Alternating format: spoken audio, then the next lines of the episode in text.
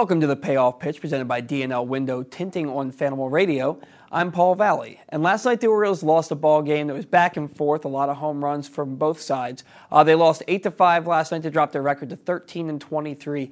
David Hess, for the fifth time in seven starts, failed to make it past the fifth inning. In fact, he failed to make it past the fourth inning in last night's ball game and raised his ERA to five and a half after allowing four walks with five strikeouts and two long home runs uh, to put the Orioles in an early deficit that they kept trying to claw back from, but never quite made it.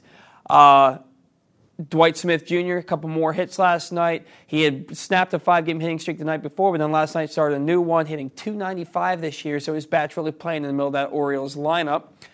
Evan Phillips, uh, not pitching particularly well lately. A lot of walks. Last night he came in in the ninth inning with the Orioles just down by a run after a two run rally in the eighth, and he negated that rally uh, walking two batters, hitting a batter, and allowing a base hit.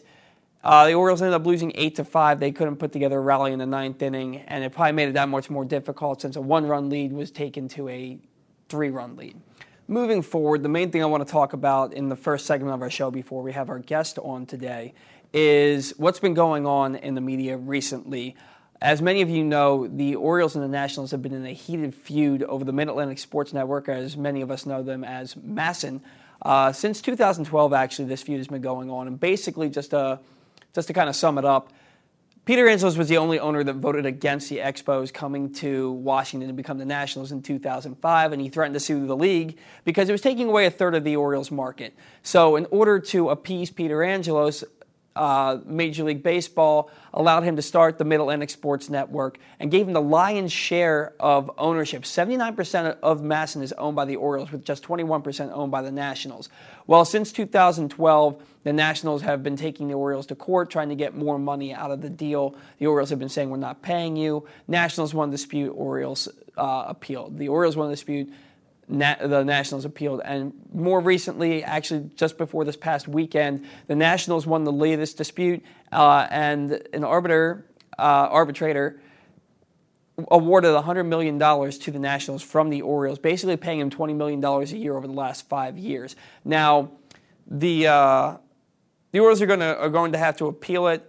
Uh, they're actually going to have to restate their final their financial results for those five years, uh, as reported by Jeff Barker for the Baltimore Sun.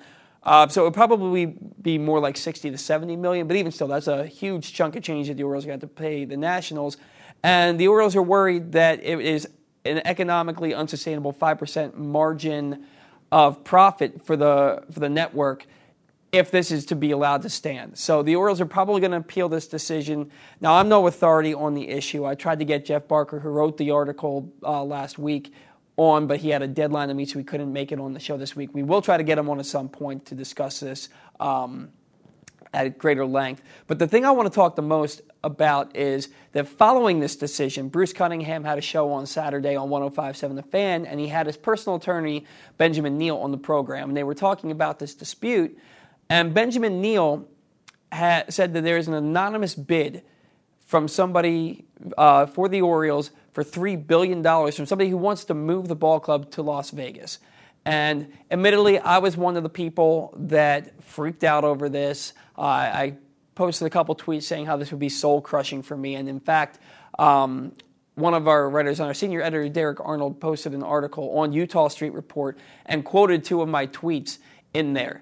Um, a lot of backlash, a lot of people calling people stupid and chastising them for thinking that the Orioles could ever move to Las Vegas. And I think that's completely wrong. Over the four major sports since 1966, 33 teams have relocated cities. You know that the Colts left Baltimore in the middle of the night and went to Indianapolis in the NFL. We know that the Nationals came here in 2005 from Montreal. The Boston, I'm, sorry, the uh, Atlanta Braves started in Boston, then went to Milwaukee, then went to Atlanta. The Athletics started in Kansas City, went to Philadelphia, and then went to Oakland. So this sort of thing is not heard of, and they only need 75% of the vote from owners to make this thing happen. That being said, the Orioles aren't a small market, they're a mid market. They're smaller because of the Nationals. But one of the main reasons that the Orioles aren't going anywhere is because of that crown jewel that is Camden Yards. There is no way in hell that Major League Baseball is going to allow that ballpark to stay vacant. With that being said, there is no reason to chastise people for fearing this because it's happened before. It's happened in Baltimore, losing the Colts and gaining the Ravens, causing Cleveland to lose the Browns. People have a right to be afraid. Most fans, the average fan, doesn't know what it takes to relocate a professional sports team. I've heard other podcasts refer to fans as stupid, actually say, we all know fans are stupid. You were never going to hear a blanket statement like that on this program. Fans are not stupid. Fans just want to know. The, the fans come from fanatics. People want to know what's going on. They're passionate about their sports team. And there's a lot of people, myself included, that if the Orioles ever left Baltimore, they wouldn't know what to do with themselves. There's nothing wrong with having a knee jerk reaction and being scared of this because somebody on a credible radio station came out and said that this was a thing that could happen. So I apologize for my knee jerk reaction, but I think that a lot of people probably had the same thing. And it's okay if you did because it's a scary prospect to think about losing your team. Still, I think that that lease will be uh, renewed between the Maryland Stadium Authority, Camden Yards, and the Baltimore Orioles. It runs out after 2021, but there's no way that the Orioles aren't going to be playing in Camden Yards. And even if they do leave, there's no way there's not going to be another team playing here. So, you know, it's okay. Orioles aren't going anywhere. But if you felt like they were, that's okay too. All right, with that being said, I have a great guest who's coming on the show after we get a word from our sponsor. We're going to talk strictly Orioles baseball, no more this MASN dispute, no more about reloading, relocating teams to MASN. Just going to talk baseball with the Baltimore Sun's Jon Meoli. Really great guest coming up, but first, a word from our sponsor. In your home, sunshine can stream in through windows, bringing a cheerful feel and warmness to any room. Sometimes, though, it brings in too much warmth, even harmful ultraviolet light and solar energy that can raise energy bills, drain the color from your fabrics and furnishings, and cast a blinding glare on your television or computer screens. D&L Window Tinting can protect your home from all of this while saving you money on energy bills. Start saving today by calling D&L at 410-941-2942. That's 410-941-2942. Welcome back to the Payoff Pitch on Fanimal Radio. And joining me today from the Baltimore Sun is Jon Meoli. John, how are we doing today, man? I'm well. Thanks for having me on. Uh, we're, we're pleased to have you, man. I consider you to be the cream of the crop when it comes to Orioles writers, so we're really excited to have you on the show today. Uh, Orioles, uh, 13 and 23 after that loss to the Red Sox last night. What are some of your observations on the ball club this year? They're four games ahead of last year's pace, which is good. Uh, what have you seen from this club so far this season? It, has been interesting. You know, whenever anybody asks me, I basically tell them like they're still not very good, but it's a little more fun. You know, last year's season at this time, every lot time they lost in April and May, it was like, oh my gosh, you know, this is a team that they might have been the only ones that thought it, but they thought they could really make the playoffs last year. They made a lot of moves towards that end, and it just collapsed before they could even really get started. This year, there's no such expectations. There's players who are, you know, in different positions in their career and a little more willing to roll with a season like this, a little more willing to deal with these losses, and you know, it, it, it's it just feels like there's a little more energy, there's a little more excitement, even with those losses, and I think that's what stood out to me, having dealt with a, pretty similar circumstances last year. Right, and speaking of last year, you wrote a lengthy article about the that was basically about the pulse of the locker room during those losing months, and it kind of gave a sense of a downtrodden atmosphere in the locker room, for lack of a better term. Uh, what do you see from the Orioles locker room this year that differs, if it differs at all, from last year? Well, I think it all comes down, and I talked a lot actually to uh, during the offseason, spring training, talked to Mark Trumbo about this a lot. It just comes down to expectations. When when the expectation is that every loss is a crushing one, then every loss is a crushing one. And when the expectation is that you know, if you're in your first, second, third year in the big leagues and you're part of a team and the team's mandate is to try, you go out there and, you know, give as sincere an effort as they can and, you know, just let it ride. If that's good enough for a win that night, that's good. If not, then, you know, you show up the next day. I think they're really a lot more willing to just kind of let a loss sit on the day that it happened. They're not going to show up today on Wednesday acting like and feeling like they lost on Tuesday. They're just showing up for a game, just like they have to do every day. And I think that's the biggest difference. You know, they're not they're not saddled with the fact that you know last year's team left spring training having signed Alex Cobb, having signed Andrew Cashner, having re-signed Chris Tillman for whatever that meant, with all these guys who are about to leave, and knowing they had to make one last run at a playoff spot. They they they have no such expectations. They have no such ambitions on a larger level, other than for all these guys to just get better every single day. And I think that's the main difference. Well, and I think that it can't be understated that the Orioles have one of the young, youngest rosters in baseball right now, and you can't tell kids that what what they can and cannot do. These these guys go out there every night, and they may not expect to win a ton of ball games, but they're not going to go out there and, and just accept losing. Uh, and with that in mind, there's a couple other young guys that could be coming up to the Orioles in the near or not too distant future, for, for a better term there. Uh, and you wrote an article about possible call ups for the Orioles. Uh, we saw with uh, you know Austin Hays, Yusniel Diaz, Chance Sisco, Ryan Mountcastle all getting sent down in spring after having fairly decent spring trainings that the new regime in Mike Elias and Sig Mejdal, Brandon Hyde, they don't necessarily care about results during spring training. They want to see what they can do at the minor league level for extended period. With that in mind, and in the in, with the rebuild in full swing, is it expected that those guys can be called up this year? Guys like Mountcastle, guys like Keegan Akin, or should we expect them to stay at the minor leagues for an extended period? That's something that I've been trying to figure out. You know, I went back and looked at a lot of the what what you would expect to be, you know, precedents from the Astros with Mike Elias and Sig Mejdal coming from over there and it's really hard to say. I think that guys who are on the roster at this point, you know, your your Austin Hays, your Chance Sisco, Cedric Mullins once he gets back. I think those guys are going to be the first ones you see. The the moves the Orioles have had to make in terms of adding players to the 40 man roster this year, you know, they've they've added Mark Wallace, Matt Wallace. I can't. I can never figure. They added one of whichever matter Mark Wotherspoon it was. They added Josh Lucas. You know, and those were guys that were just as quickly off the roster as they're on it. I don't think that they're going to be, you know, adding a Ryan Mountcastle and starting his service time clock, adding a Yusniel Diaz and starting their service time clock until they really feel a need to. You know, Austin Hays is going to use his second minor league option this year. He's already used it once he comes off the disabled list or injured list. And granted, he'll probably get an extra one just because of when he was added. But you know, this is all stuff that matters for an organization that's looking three, four years down the road. Now, if guys are just tearing it up in AAA, I think they'll force the issue. But people have only done that for a week and a month at a time now, and until then, it's hard to say exactly when those things are going to happen. Right, and I would expect somebody like Ryan Mountcastle to stay down at the at the minor league level longer simply because of the fact that they're transitioning him to a new position. They want to figure out a position for the guy instead of just having him be a universal DH. And that alone is going to have growing pains. So the defense may not be major league ready while the bat is. So he could stay down there longer. I would tend to agree with you. And I mean, I didn't, I haven't seen him or talked to anyone who's been down to Norfolk this year. But when I was looking at his stats for that piece I did on Monday, like he already has five errors. And if you're playing first base and you have five errors, like I, I don't know what that means, but that's kind of a red flag. All you gotta do is really like catch the ball when it's thrown to you at that position. So, right, right. So th- that was always uh, his uh, mo when he was playing over at third base was that he had the arm, but the, the, the glove was lacking. So probably stay down there for the majority of the season, I would imagine. Just like Keegan Akin, he might be the next arm that you would think to call on, but he spent a full season every minor league level. Do you see him coming up at any point this year? Do you think that's somebody that they'll save for September or maybe next spring?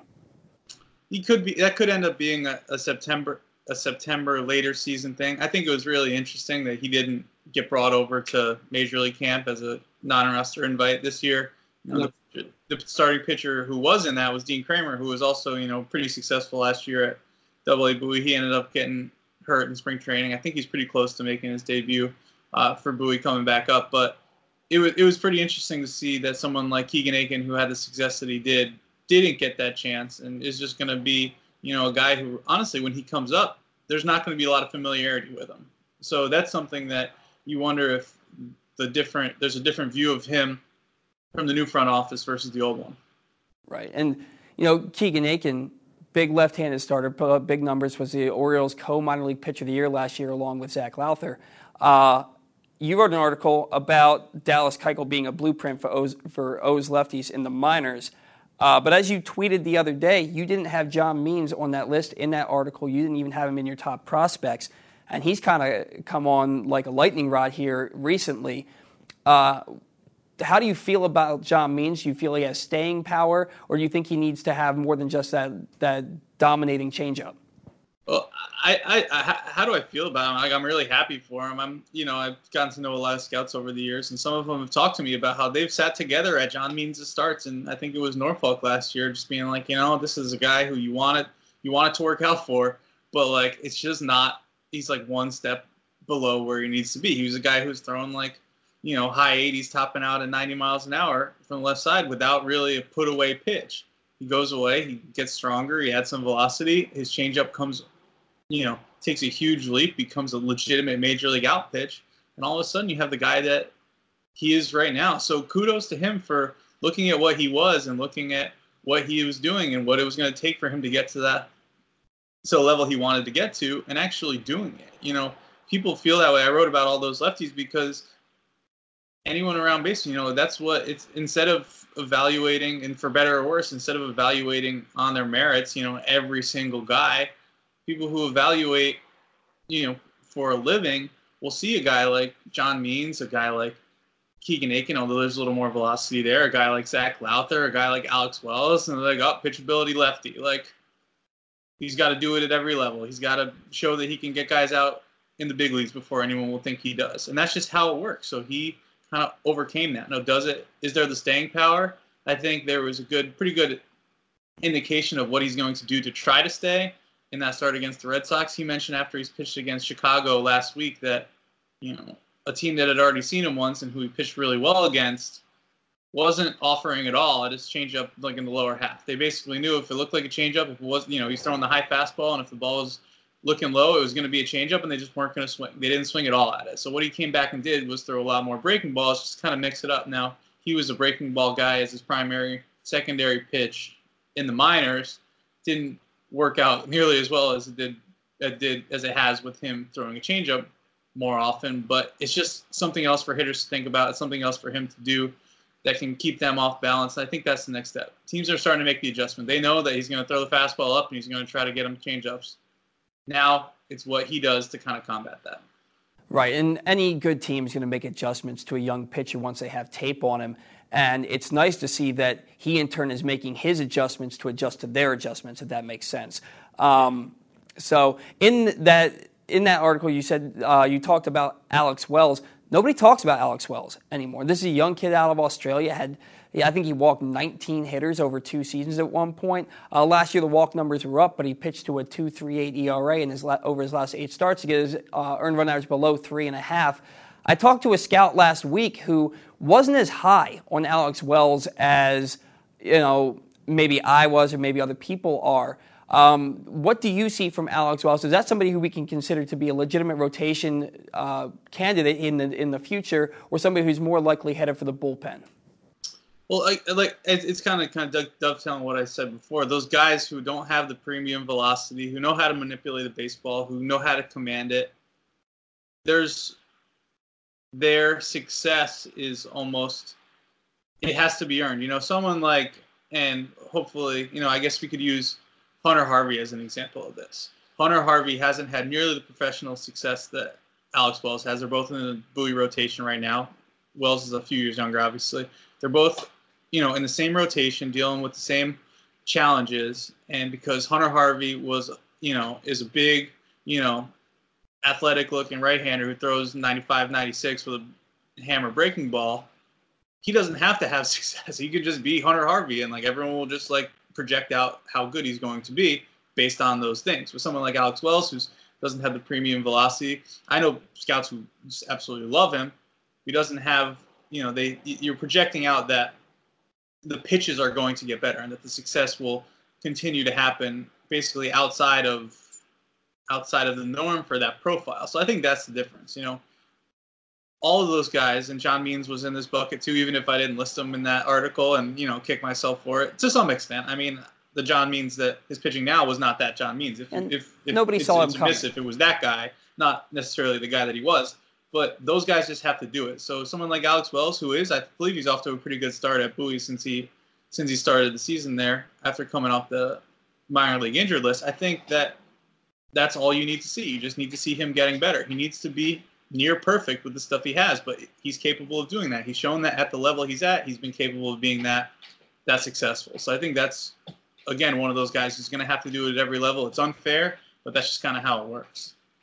Right, and it is good to see the the, the Orioles have these young pitchers in their system, uh, mainly at Delmarva, some at Frederick, some at Bowie, and you know Keegan Akin at the AAA level, who are pitching well, and they're doing what the Houston Astros minor league organization did last year. They're striking out over 10 batters a game, which is huge for this ball club moving forward for the for the future for this rebuild, and you have to think that there's an eye on the analytics now that they're that they're instilling some things that weren't here in the past that are making these guys pitch better. You tend to be more on the analytical side of things. Have you always been that way, or is that something that you kind of had to adapt to with the movement of baseball as a whole? Um, I actually started like writing about baseball for for a minor league website that uh, covered the Red Sox system. So I was a lot. I was focused a lot on like you know the scouting stuff going to games, but it really just seemed like a niche once I started covering the Orioles that wasn't really addressed that much in the in like on the team's beat. So I thought that would be a good way to kind of like introduce myself, to, and for lack of a better word. But it's it just seems like you know, there's only so many ways to write about the game that everybody watches on television every single night. There's only so many ways to to spin the uh, the, the pregame quotes that are blasted out on MASN and you know put on every put on every you know website and I guess we're the only newspaper, but every website that covers the team and every every you know every outlet is going to be doing that. So I think it's really you know I just thought it was a way to you know give a different perspective, and it's worked out pretty well because now that's how you know the game is going. This is what's going to be driving a mix of like you know scouting and player development and analytics, all these things that got me back into baseball for lack of a better term after I kind of drifted as a young person. That's all what's going on here, so it's kind of fun right? And I know for me, I kind of I always say it on this show. I had that John Smoltz approach to baseball, where I'm old school and I want to see batting average, on base percentage, home runs, RBIs. So I'm trying to get more onto the analytical side and the sabermetrician side of baseball, but it's been difficult for me. So it's nice to see that somebody else who's working in the field that I'm trying to work in uh, kind of came up and you know learned learned along the way as well. So that's good to see. Um, you also wrote an article the other day about how the bullpen earned rare acclaim. I think they, you said that they went 28 in the third innings without allowing a home run before Branden Kline allowed a home run last night. Um, Evan Phillips has struggled recently. Miguel Castro has struggled recently. Kline also has struggled recently. What are you seeing from the bullpen? And is there do you see improvement because they they had gone a little bit without allowing a home run, or do you think it's going to have to be somebody else that they're going to have to call up? Already used 20 relievers out of that bullpen this year. Yeah, I mean, I think I think that that group that was that they kind of after Tanner Scott and you know Jimmy Yacabonis had been optioned. I think that group, granted, they were put in really good situations. The Orioles got some longer starts. Everyone was rested. You know, they weren't playing, you know, the big home run type teams that they have been playing in the Yankees and the Twins and the A's and the Red Sox. It's just really, um, you know, I think that the personnel that's there is going to be the ones that end up there. I just found it interesting, especially last night. And Nathan Ruiz, uh, my colleague, wrote about it. Like nights like last night, you know, we were talking about Evan Phillips and Miguel Castro. They were also responsible for some of the for the walk off loss to the White Sox on Wednesday. The fact that there are people who are pitching well in this bullpen, you look at Paul Fry, you look at Gabriel Ynoa, Yefry Ramirez, Mychal Givens now is pitching well. The fact that there are people who are pitching well and there's some who aren't mean that it's an opportunity to almost analyze not so much the players because the players are going to be inconsistent. They're young relievers. That's what's going to happen. But it's an opportunity to more analyze like what how Brandon Hyde's doing. You know, how his in-game managing style is going to jive with you know. Okay, you know, yesterday he said that Branden Kline came in for the fifth inning because he was already warmed up. Like that's a perfectly legitimate reason. He said Evan Phillips pitched the ninth, even though Gabriel Ynoa had used 36, 37 pitches in three innings because he hadn't pitched in five days. That maybe not. I mean, this is still a one run game at that point. And that's the type of thing that, you know, that's almost like a spring training mentality. I don't know. So it was, it's more interesting, not so much the guys. I mean, you're going to cycle out a AAA reliever for a, a guy who's not doing well in the big leagues, and you're going to have, you know, a good AAA. You're to just going to swap out a good AAA reliever and a guy who's not doing well in the big leagues. They're going to just flip roles. They're going to go down to AAA and they're going to do well, and they're going to come up here and they're going to have two good outings and one really bad one. Like that's just how it's going to work. But I think it's more interesting to see how it's developed and how they're deployed more so than the actual guys themselves. And it's easy to play Monday morning quarterback when you look at Ynoa last night, and he's pitching to that .79 ERA since he's come up to the big league club. I mean, he's pitching well till he's not, right? So he goes those three innings last night. He throws, you said, somewhere between 36 and 40 pitches. It's easy to sit here the day after and be like, oh, well, you should have left him in, but that's not how baseball works. So, you know, for Hyde to go out there and get him, you know, that's something that he thought could work. Sometimes it works, sometimes it doesn't. Last night it, it didn't work out. You know, Evan Phillips wasn't anywhere near the strike zone. So, um, you did happen to mention that the bullpen was pitching better because starters were getting longer starts. Uh, had the opposite of that yesterday. David Hess, uh, he's now down to one and four with a five and a half ERA. Five of his seven starts, he's gone five innings or less. He's allowed 10 home runs in just over 34 innings. Is this a guy who's long to stay in this rotation? He did go, he did pitch to a 3.88 ERA last year over his last 10 starts. We hoped it would continue this year, and we're not seeing that from him this year, save for that first start. Yeah, it, it seems like he's in the position of, you know, and it's kind of what he was even when he came up last year. He's a guy who's got a good fastball.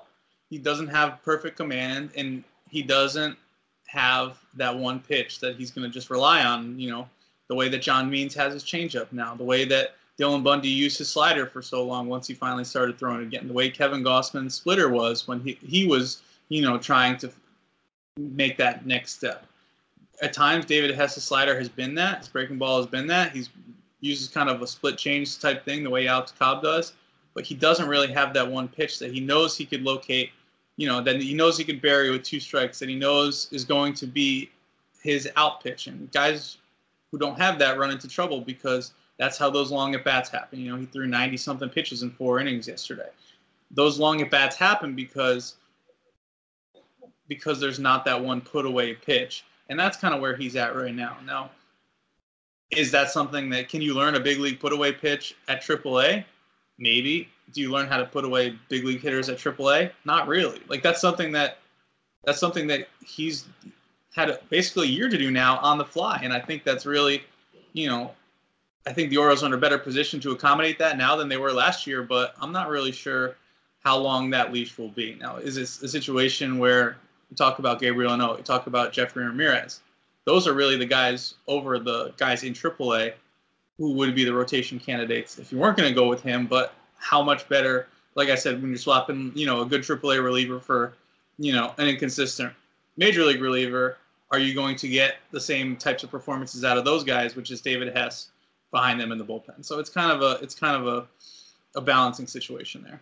Right, and you speak of Gabriel, you know, and maybe using him in a starting role, you really would hate to rob Peter to pay Paul, so to speak, to get him into the rotation. That would mean that you have to put Hess into the bullpen. And, you know, has been so strong out of that bullpen. Would really hate to see them change his role out of necessity more than anything else because he's doing the job that he needs to do. And Brandon Hyde even said last night that this is a guy who's starting to pitch himself into high leverage situations. So I don't. How do, how do you feel about that? I, I can't imagine that they would want to put him in a starting role since he's doing so well out of the bullpen.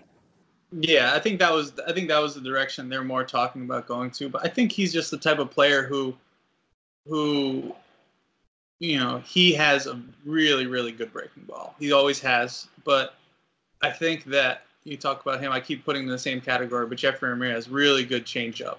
These guys with the you know it's okay now to be just a two pitch guy. You need a third pitch? Yeah, kind of, but you're not going to be shamed for throwing your best breaking ball a lot in in this new Orioles way. In, in as opposed, to, it's not going to be oh Gabriel Ynoa needs a better changeup. It's oh he has a good slider, so like just use that. And I think that's the type of thing that to kind of go back to David Hess, he needs to find that pitch.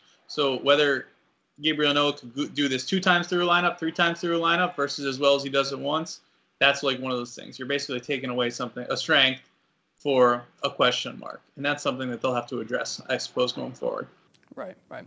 Well, hey, John, we really appreciate you coming on the show today, man. I, am sure you have to get down to the ballpark for the for tonight's game pretty soon here. Yeah, no, I'm, I'm just I'm just glad I'm, my cat's been running around for like the whole time. I'm just glad he didn't climb on me. He used the litter box. He uh, he's been like clawing at the window. I'm just glad he didn't climb like across the screen and create like an internet moment. So. Oh, no worries. He, he did that before we came on while you were fixing the lighting. So that we, I think he got that out of the way.